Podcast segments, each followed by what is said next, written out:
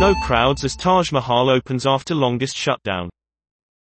Strict safety measures include no group photos, digital tickets and masks.